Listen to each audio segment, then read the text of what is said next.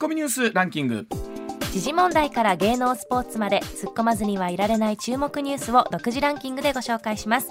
ランキングをご紹介する前にまずは芸能スポーツの話題です、はいプロ野球日本シリーズの第5戦はオリックスが吉田正尚選手の劇的サヨナラツーランで勝ち対戦成績を2勝2敗1引き分けの5分へと戻しました。本当に日本シリーズってやっぱり投げる人が投げるとか、打つ人が打つってなると途端にやっぱりチームの勢い変わってきますしね。昨日あの観客、はい。スタンディングオベーションしてる中を、はい。吉田さんが走るっていう、うんうんどんな気持ちなんだろうって。ね多分本当になんていうのもうテンションあのねプ特に日本シリーズとかそうなんですけど、はい。本当ね終わった後ヒーローインタビューで実は池山選手がヤクルト時代にもサヨナラホームランで日本シリーズ決めてる時があるんですけど、はい。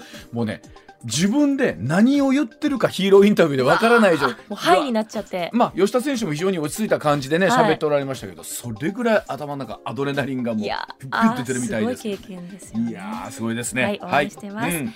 続いて歌手でタレントの堀ちえみさんがデビュー40周年記念ライブの記者会見を行いました、絶がんを乗り越え2017年以来6年ぶりのコンサート開催に向けて思いを語りました。このエーナー立ち上がりの時にもですね千恵美さんはパートナーとしてずっと入っていただいていてあの2年ほど前にも一度あのインタビューをさせていただいたんですけれども、はい。本当にねあの活動されてる姿に僕もあの中学高校時代一ファンだった人間として。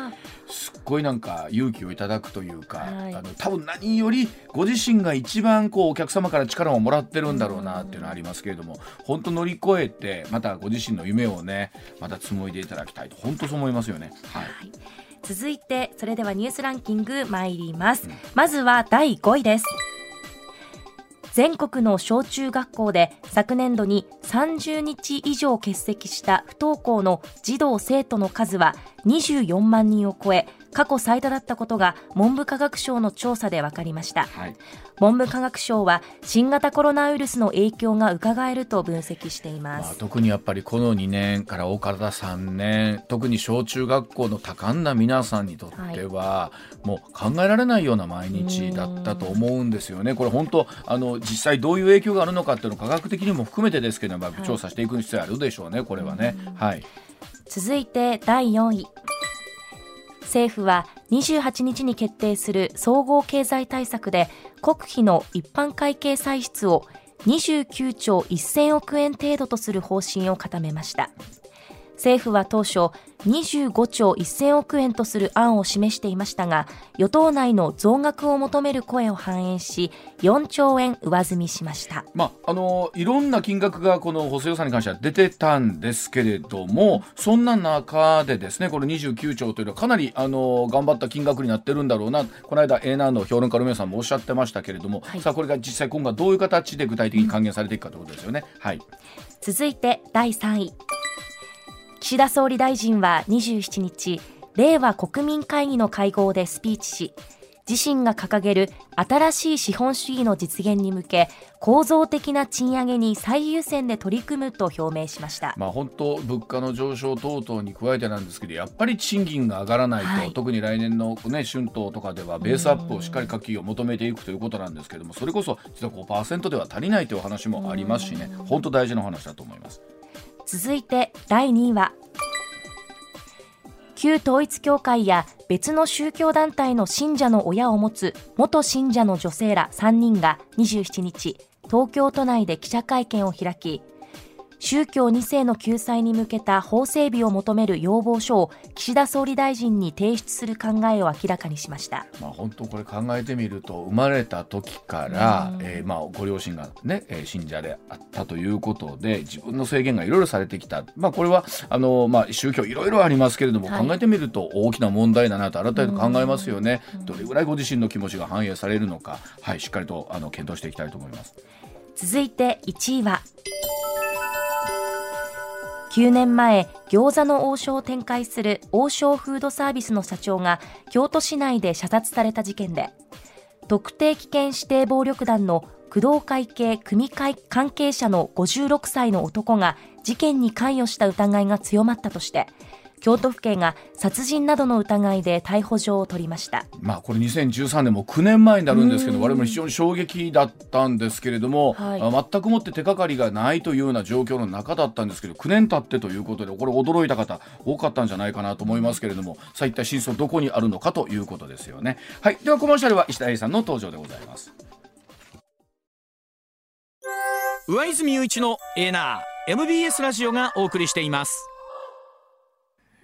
さあ時刻六時二十五分回りました。ここからは石田英二さんでございます。石田さんおはようございます、はい、おはようございます。よろしくお願いします。まあ朝びっくりしたんですよ、うん、石田さんあのね餃子の王将の、ね、しましたね。ね、うん、射殺事件が九年経ってそうですね。あの容疑者が逮捕へという、まあちょっとまだこれからあのニュース僕もあんまり詳しく分かってないんですけども、あのまあもしこの今現在収監されてる人物が真犯人やとしたら、はい、えー、どまあどどういう経緯でこういったってなるのか、ね、ただよく言うのはその刑務所に入ってるのが一番そのなんていう捕まれへんって言うんですよ。あ。そうなんです。だって刑務所入ったらだってそうですよね。うん、まあただあの捨てていたあ吸い殻があこの、男の DNA, DNA と、うん、えー、一致したという。だからそこの男の DNA はどうどどこで手に入れたのかなって、ね、つまり僕ね、うん、ずっと思ってんねんけど、うん、んちょっと人権の前とかいろいろ言われるけど、はいはいね、収監されたら全部 DNA は取取る方にした方がいいと思うけどね。はい、うん。うん。とかということにですよね。だって刑務所おると安全ってなっちゃうじゃん、社内と。そうですよね。うん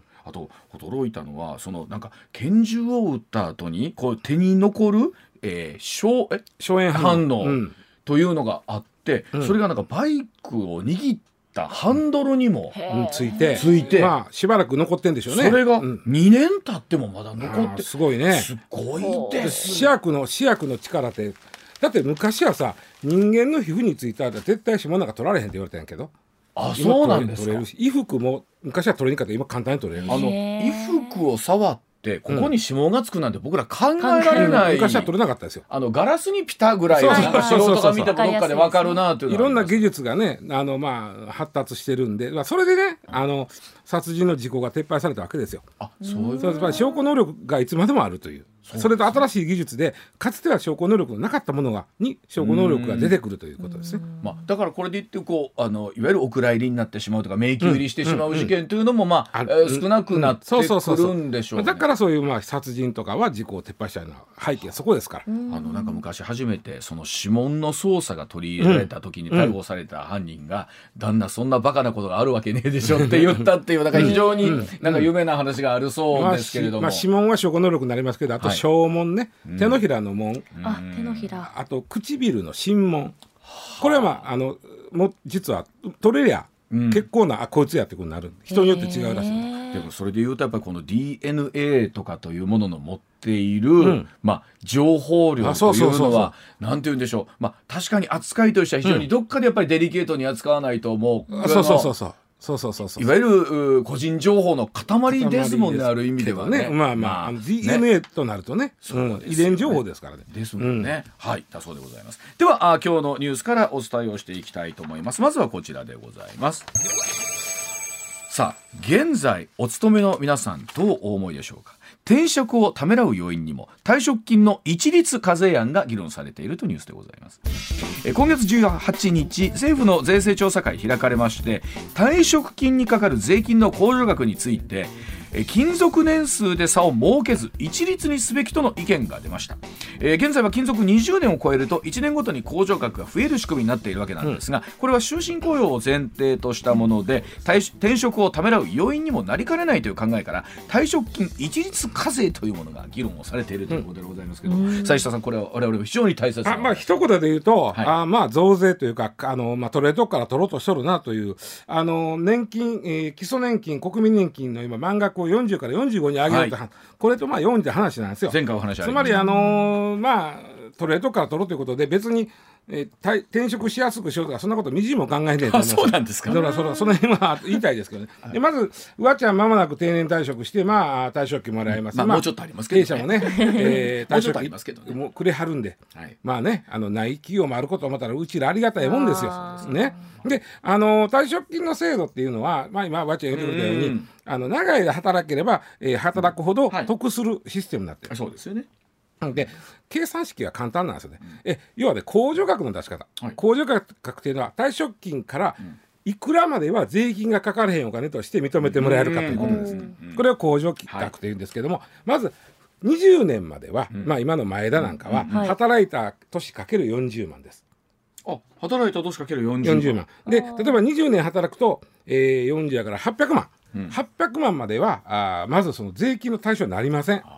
これは。20年働いたら、はい。だからまあまあだからまあ19年やったらもうで 40, 40万ずつん。毎年、うわまだ前田なんか大きいですね。まだほとんどないやろ、まあ今まだほとんどない。1年2年。うん。あほらもうほとんど。ほない。ないですね。あのーで20年を超えるつまり21年目からどうなるかというと、20年までは毎年40万やったんですか、うん21年目からは毎年70万になるんですよ、うん。負けてもらえるお金が、うん。負け控除してもらえるお金が。うん。でいうと例えば、まあ、大学出て22歳で60歳まで働いたとしましょう、はい。38年はい。勤めたとなるとまず40年の800万、で、えー、38年ですから20年引いたら18年かけるあそう70万。かはい。これを足しますと2060万になります。あわーそう2060万までは控除される。までは控除されます。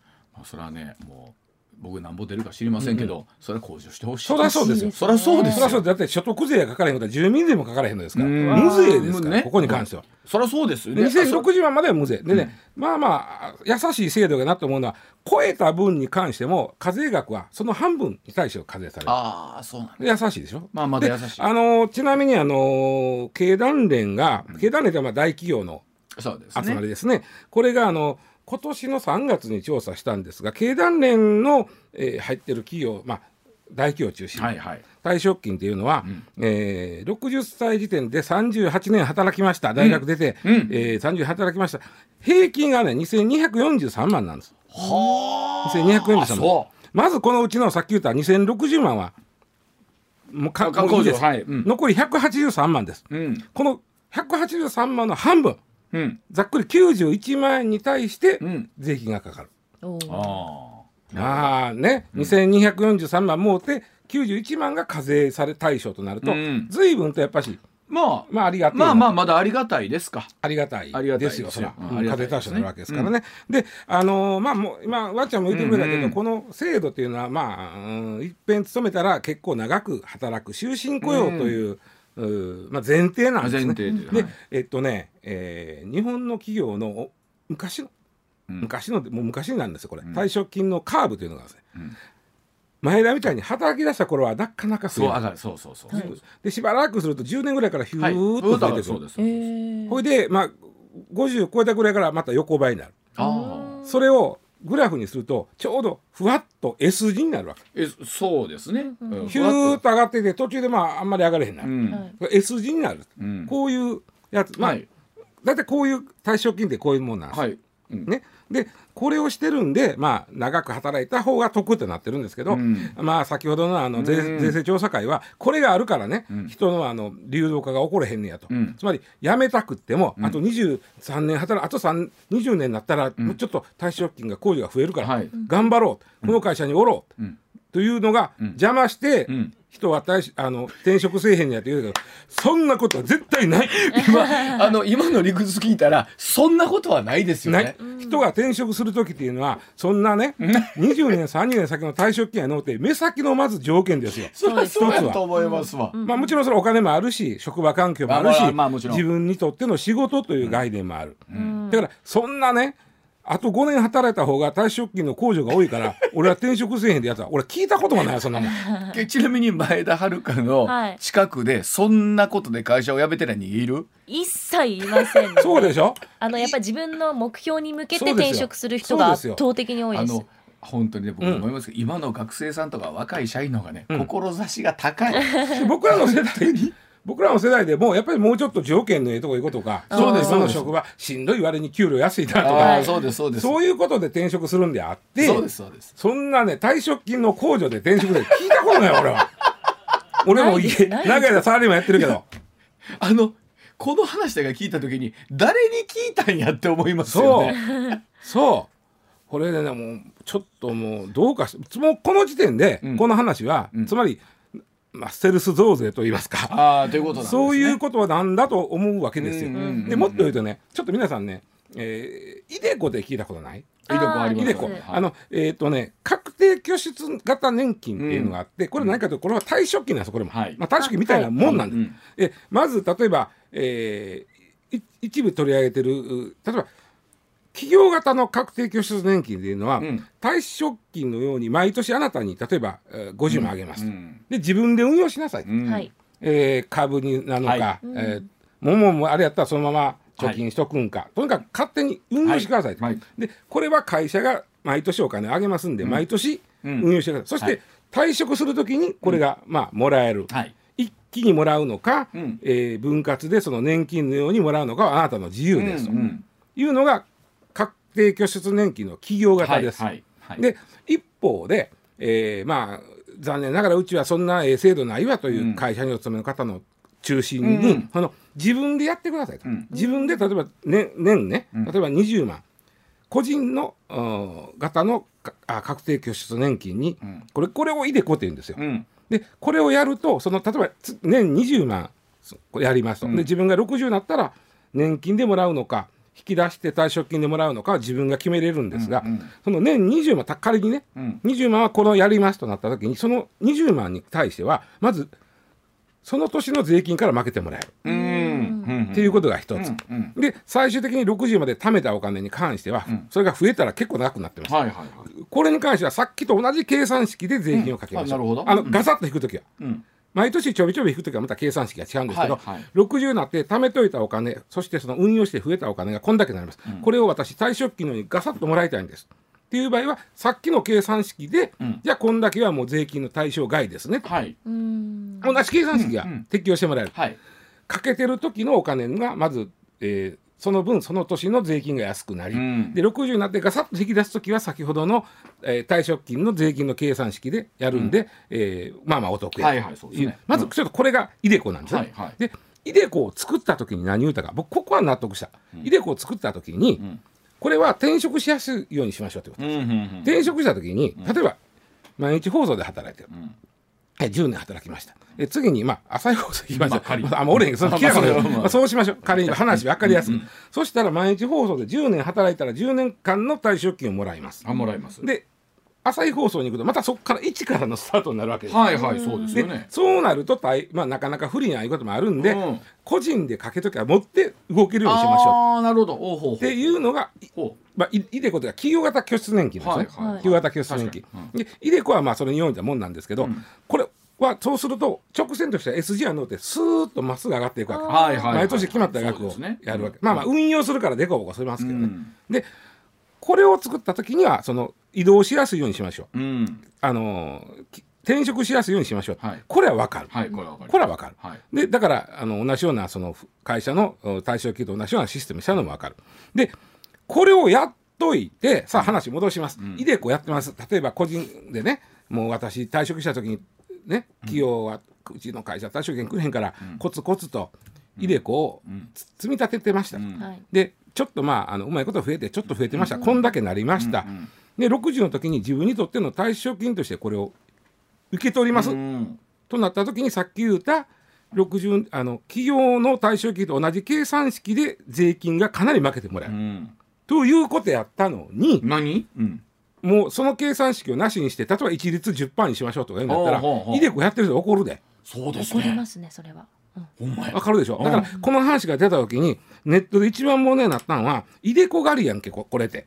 あのだいだからもうあの自分らで老後の資金がね2,000万も今たまれべてもないから、ん。それを目標に一生懸命コツコツコツコツイデコをやってきたと、だからイデコ個人型うん。拠出年金やってきた、これは60で退職金代わりに私はポロンあのガサッと解約してもらうつもりでおったと、はい。はいでその時は税金負けてもらえるっていう話やったのにやったのに。この話で言うと税金負けてくれへんのかと。そうですね。なんやねんと。うん。いうなるなんでしょ？うん。だから怒ったらええんですこれ。うん。もしこんなことなんねやったら、うん。あの会社員もやけど僕あのイデコやってる人怒らなあかんのこれ。でこれは何？あくまでまだ今まだは案です。ぎあ議論されてるということですよね。議論です。うん。そうですよね。だからなんかこうねあの転職しやすいようにしましょうって、まあ、話戻る 転職しやすいようにしましょうけどそんなやつは聞いたことがないよね俺は。退職金なんかで。イデコとかは今若い世代がたくさんややってるんででしょ？周りみんなやってるので、あのイデコはねあの企業に勤めながらでもやれるあの企業の退職金とは別に自分らでできるとはいいうとこもあるんで、うん。特にね今その自分らの年になったら年金どれぐらい出るか分からんとか。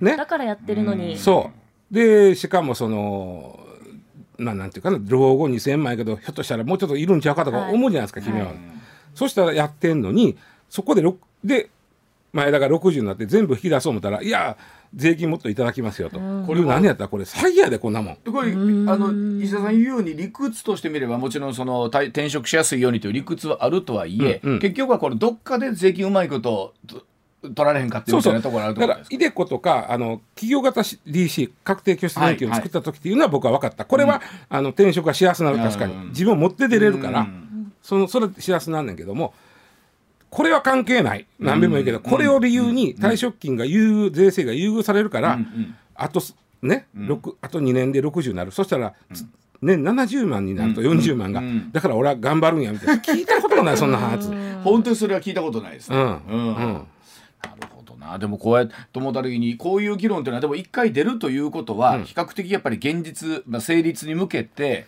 進んでいくのか。まあまあただまあ僕みたいな人間はこうやっていやいや言うやんか、ん。ね、またみんなも言うから、はい。これ出したらあ赤潰されるよこんなもん。そうですよこんな絶対こんな、何を言うとんねんで、お終わる話です。ただもしかしたらこの世の中の世論の向きとかうん。云々になってくると、うんこのままずるっといって成立しましたという可能性もある。基礎年金の満額分を40年から45年にしようって実は昨日娘が聞いてるけどまだはい。はい30代のくせに、はい。はい。これに関してはあの年金財政が厳しいから、うん。まあ、やれるかもしれないなと思うんだけど、はい。このあの退職金の一律課税にあいあの退職金の税金を一律にすると税率を、はい。うん。はい。に関しては大したね増に額にならんのにやな。でなんか気持ちだけが折られるみたいな。感じがありますよね。そうやろ、はい。もうあのこと言い出したらもう、はい。これはもうあかんわ。わかりました、うん。はい。時刻6時42分になります。続いてこちらです。え大阪府でギャンブル依存症対策の条例が成立でございます、えーカジノを含む統合型リゾート IR の誘致が進む中で大阪府議会26日ギャンブル依存症対策を推進する条例が成立しました。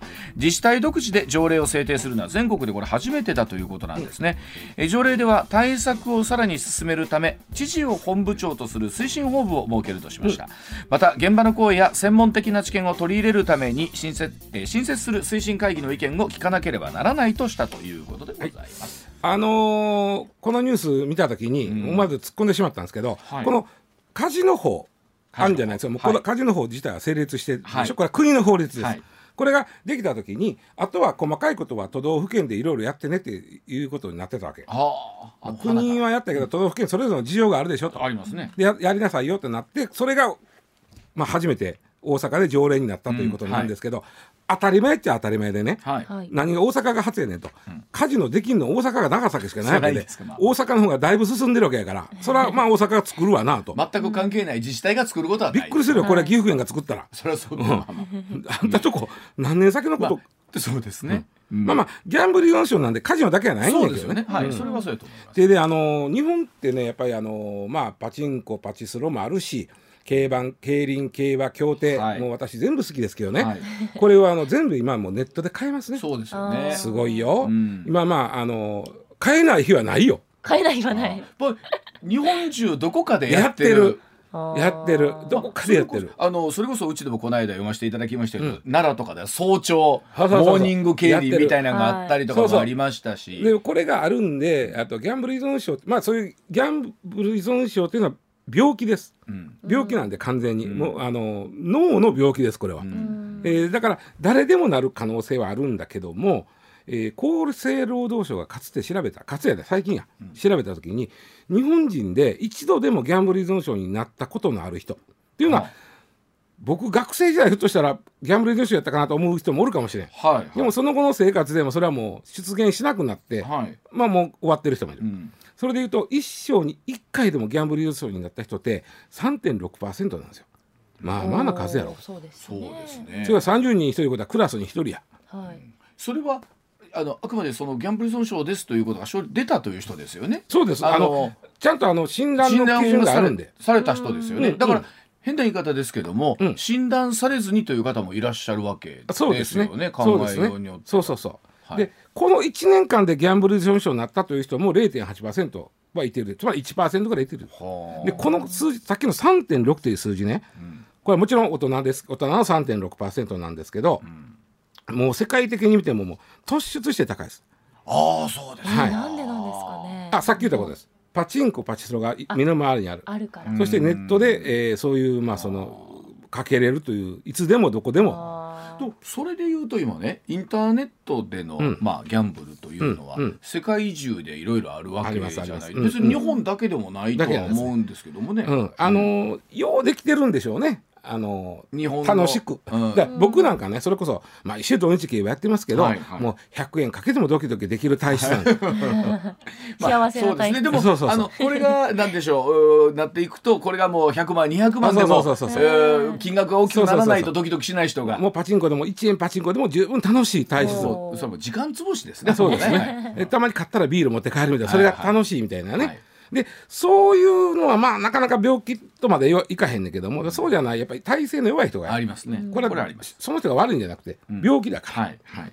で日本は極めて、あの、多いんですね、ギャンブル依存症が。その環境上そうなる。そんな中で医療機関が極めてまた少ない。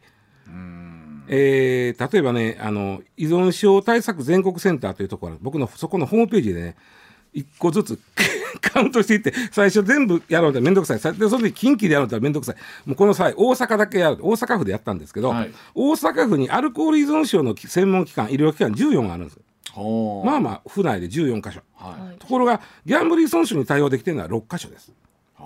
また違うんですね依存症の。違いますね、うん。うん、薬物ともまたちゃうし。ああそうか。うん。まあ、どっちかというと薬物に近いかな。であと自助グループいうて、うんうん。あのギャンあのどうやったらいいかな、うん。悩んでる人で、あの依存症っていうのは、酒にしろ薬にしろギャンブルにしろ、終わらない。あの治らないんです。これ治らません。もうこれは絶対治りません、治らないんで治った状態のをずっと続けるというか、うんうん。うんはい。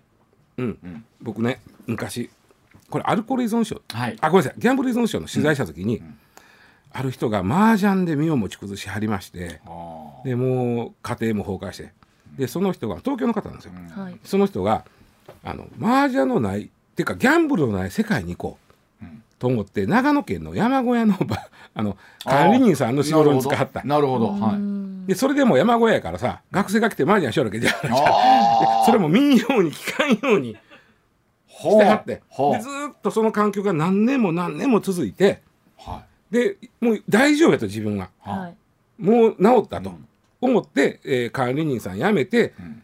あずさ2号か3号か乗って、はあ。と東京へ帰ってきて、はい。えーで新宿駅に降りた瞬間にジャンソンに行ってんから。へえ。これ病気でそういうもんなんや。やめ続けるってすげえしんどいの。あのだからこそこれ海外でもありますけどお酒の依存症もそうやと思いますけあどおなんかそのほら集まって、はい。みんなでほら、自分のこの苦しかった経験を告白して、そうそう。ですよね。それが自助グループっていう自助グループあの。みんなで今現時点辞めれてる人、んもういや治った人じゃない、はい。辞めれてる人が集まって、自分がこんなにしんどかった家族にこんなに迷惑かけたこんな人生になっちゃったってことをひたすら言うだけのグルーはプい、はい。そしたらみんなが何も言わない。そうですかっていうだけの感、それずそれがあると随分やめれ続けれるんですよ。へでその自助グループもあんまりないね。でね、さあここから本題なんですけど、はいはい。日本のカジノ法っていうのがあってでは、えっと一応制限しましたと。日本人の入場数は週3回までですと、うん。4週で10回までですと、うん。でこれうん？と思って計算したら、えーっといい1年52週として年130回いけるんですよ、これ制限になってない。あねあ年130回いたらざっくり3分の、はい。え、一十分依存症ですよこれ。130回やったら。そうですね、うん。まあ、そんな今日本の法律ね。であのーまあ、だから風がいろいろまあせなあかん医療機関の充実とかそう自助グループの充実とか、いうやらなあかんための条条例。これはよくわかります。でやらはでね大阪府のカジノ計画、これちょっとね売上高4160億円ってなってんねん。はい。この数字からね、何が見えるかというと、はい。実は4160億円っていうのはそんなにまああのむちゃくちゃな額でもないんですけどただ IR 全体の8割です、ん。あいわゆる他にも会議とかそうですね。イベントとかはい。ありますから。8割がカジノの売り上げ、でカジノの売り上げとは何ぞやということだ。と、う要はテラセンです。はあ。はい。パチンコの売り上げというのはパチンコ玉の売り上げ一発4円の全部の売り上げなんですけども、はい。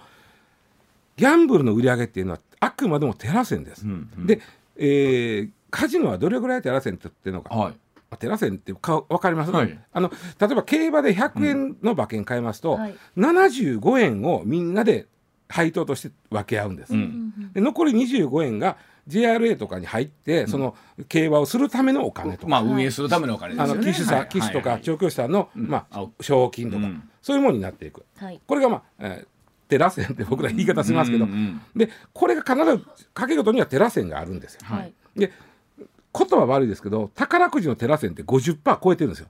おつまり300円の宝くじ買った時点で150円はもうテラセンで取られてる。構でカジノはなんぼやって言ったら競技によって違うんですけど大体3%ぐらいなんです。はあ三パーセントぐらい？あ競技によって違う、はいはいあの安い競技もあれば、テラセンの高い競技、まあ。スロットマシンなんかなんぼでも調節できるからね。うん。まあでもそれだだとか考えるとまあその手数料は安いと見ていいんですか？さあテラセン3%で計算すると4160億円のテラセンを集めようとするとみんなは何ぼかけなあかんかというとあそう13兆大方14兆ぐらいかけないとはざっくりとだから14兆かけて4200億円ぐらいがテラセンで残りの13兆なんぼが負けた人から勝った人にいってるあはいということですよね。はい。はい。そういうことです、はい。これがカジノなんです。はい。で4160億円の売上予想ということは14兆ぐらいのか掛け金が動いてると言ったら、はい。まあまあこれやっぱりすごついな金額ですね。金額。これをさっきの入あの入場予想者数で割ると1人1回86万え？一回？1回というかえ？1日というか。一日？うん。え？でもねあのほらすっごいかける人おるから、はい。ああそうか。確かにそうですね。かもう奥かけるない人おるから。カジノなんかはそれができますもんね。そうそう。あの、ん。なんかそう特別室とかさ、はいはい。でなっちゃうんでまあそういうことがあるっていうことで。まあそんな会なんでこれはちゃんとやっぱりね依存症対策やってもらうとあかんということでまあ条例作ったら分かる。でまあ、中にはね、えーカジノ作っといて、えー依存症条例書いたらマッチポンプやんけっていう人もおるけどこれもしゃあないなここに関しては。でもまあ考えたらそうか。あの金額80万って聞くと確かにですけどたしかける方はね、ドーンっていうのがありますから、ねまあ、かどうなるのカジノって100円から遊べるのかどうかはちょっと分かりませんけれどでもも。難しいかもしれんけど、うん。ねえ、うん。はい。だそうでございます。はい、えー、ではお知らせの後もう少しお話し続けてまいります。上泉雄一のエーナー MBS ラジオがお送りしていますさあ時刻6時59分回りましたけど、まあ、先ほど石田さんお話ありましたけれども、この依存症というのはなかなか本当にね、病気なんです病あのだからもうこあの心が弱いとかじゃないのこれは、ね。うんだから同じことしててもなる人とならない人がおるから、なる人は気の毒なんだけどね、まあ、だあともっと言うと自治体がこれをまあ依存症対策として何そうそうそう。ができるのかということです予か算をちゃんとつけて、はい。えーやってあげるということは大事だと思うんですよね。はい。さあ、それでは、あ時報を挟んでということになりますけれども、僕は次の数字はびっくりいたしました。えっ、と、時報、7時の時報の後、石田さんにそのあたり詳しく解説をしていただきたいと思います。では、一旦7時のお知らせでございます。さあ、時刻7時になりました。続いてこちらです。ひったくりが20年で、なんと99%減少というお話でございます。え？僕びっくりしたんですけど、まあ、いわゆる街頭でですねバッグなどを奪われるといったいわゆるひったくり、うんこれがピークの2002年には全国でおよそ5万3000件あったんですが、2021年には544件に減ってるんですね。およそ20年で1%までに減ったんですね。でかつて我々大阪で住んでると必ずこのニュースを読んで大阪はもうひったくり、まあ、名物だったんですけど2000 年1万973件はいあったんですけど2020年147件まで減った。1%やね石田さんこれ僕びっくりしました。あのーえーと思って。そうですねあの僕が報道泊まり勤務の時に、はいはいその事件が起きるとねあのルート連絡言うて、はいはい例えば兵庫県警やったらまず読売テレビさんほんでカンテレ、はいはい順番にまあ決まってるあればあれそうです。でその時にもうあのうとうとうと明け方、まあ、3時4時ぐらいにはい。ひったくりの連絡が入るんですよ。入ります。ひったくり、はいもうほっとけほっとけ。あまりにも多いから。多いから。はあ。でよっぽどなもんが盗まれたとかうん。それひったくられた人が怪我したとかやったら別やけどうん。ただポンと持っていかないだけで財布の中に1万円入ってましたやったらもうえええやろみたいな、まあそれは1万9000件あったらね。そう。だって大体ひ一晩に5件は来たよ連絡、ええあー。うん、怖い。なんかそうやって思うとなんか本当に日本は治安がいいのかとうん。考えたら思うぐらいですけどもね。でこれなんでなくなって減ったか言ったらそうそうそう。一番大きいのは街頭カメラ。あいわゆる監視カメラ。そうか。あそうです。はあ監視カメラ。これが大きいあっちこっちについてるから。あ、うん。そうですうんねでそれがあるからうん。やめようってなるってことですか？あそういうことです。やめようというかあのあとね実はあんまりわ、まあ、こんな言い方して割に合わんっていう言い方は難しいけどわかります。うん。えっと、じゃあそのひったくりは何罪か言ったら基本は窃盗罪です。は基本は窃盗罪で、まあ、10年以下の懲役です。い。う、うんんうん。ね、ところが相手がひっくり返ったと、まあ取られんとこと思って、はいまあしやりぐっとバッグ持って、はい。はい。ひそれで引っ張って引きずって引っ張って怪我したと。した。うん。そしたらその途端に強盗罪になるんですよ。ほう。罪名が変わるんですうん。よ怪我の程度にもよりますけど。よりますで強盗罪になると5年以上の懲役なんです。結構ですね。さっきは10年以下ですから。うん。まあはっきり言って3年やったら執行猶予もつくけど。うん。5年以上となると執行猶予絶対つかない。なるほど。なるほど。だ。罪が途端にまたある種割に合わん。うん。うん。まあまあはい。ある割に合わんのはい。です、で割に合うのを探しよった今うん。あそういうことか。そういうことです。でだからそれがなるほど。何か増えてんの見たら増えてるのはまずねバイクとか自自動車の部品セット。そっち。ありますね。あとねあ時代やなと思うのが電動アシスト自転車のバッテリーと。はあ。あ聞きますあなるほど。でこれよう考えたら盗んだ後の処理はやっぱりネットで売りよんねん。あでなるほど。